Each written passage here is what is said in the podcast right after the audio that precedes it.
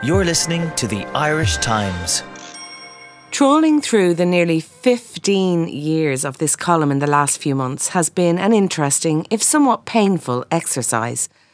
I've been going through them because I'm putting together a book of the highlights from my columnising. I know you will all have many questions and comments arising immediately from this news, and I am more than happy to answer them right now in no particular order.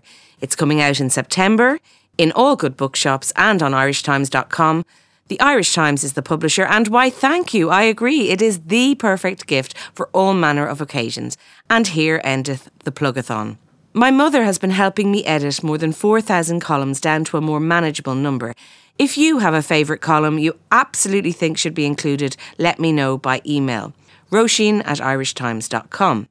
Clearly, it's not War and Peace I'm making here, but I do need a slightly bigger word count than your average takeaway menu. I recruited my mother because I needed someone who knew the columns intimately enough to know which ones should be included, but who was also able to say, no, don't put that one in about the time your umbrella you were carrying while cycling got caught in the spokes of your bike and you went over the handlebars. But it's funny, I'd say.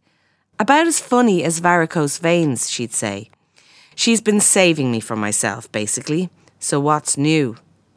Well, nothing much really is what I've been thinking as I travelled through the 15 years of columns with my fingers semi-splayed over my eyes. 15 years of weekly personal ramblings is quite the record of nearly 2/3 of my adult life. It's all there, the good, the bad and the, here, could you not have kept that to yourself? I was thinking of calling it TMI. The thing is, I haven't changed much in that time. The good parts of me or the less good parts of me. I'm still struggling with the parts I was struggling with 15 years ago, and I'm still amused, moved and emotionally buoyed and winded by the same life happenings that did that to me back when I started. There have been surprises looking back. I am slightly appalled at the amount of times the word chips has appeared in my oeuvre, and also a bit morto about how many times I imagined I'd fixed a certain issue in my life, laziness, general aversion to exercise, overeating, swimming pool phobia, only to return many more times clearly not fixed at all. It's like a friend who has battled some demons in her time said to me recently, the thing about demons is you don't ever slay them.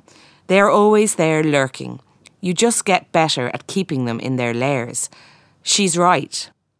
And I think if anything has changed in the nearly 15 years, it's my understanding of that.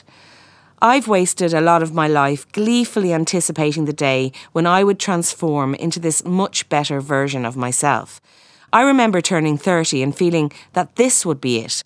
30 would herald in the new me, the person I had always wanted to be. The real me, if you wouldn't be minding. And then, a few years ago, when I was approaching 40, I was so looking forward to finally reinventing myself and coming face to face with the real Roisin. It had just taken a little longer than I thought, and then, to my great surprise, it didn't happen. And then you learn something. Like Bob Geldof said, this is it. There is no better you waiting around the corner to greet you wearing a pair of Levi 501s and holding a plate of goji berries. The real me, of course, wears Levi's and white t-shirts and would love nothing more than to snack on superfruit before her 2-hour Pilates class. There is no better you.